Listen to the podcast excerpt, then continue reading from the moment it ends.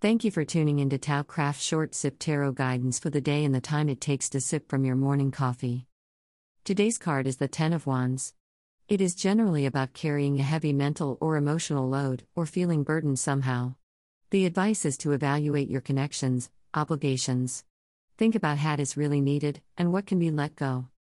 The same is true when it comes to things getting in your way.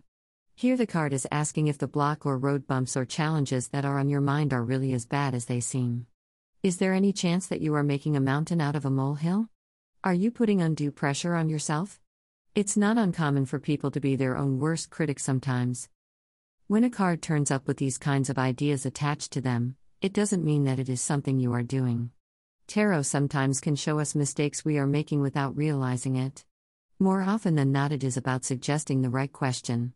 Tarot is a prompt and a conversation starter in a way. So, this card isn't saying you are definitely getting in your own way or sabotaging yourself. It is only asking you to look for that, to consider that possibility.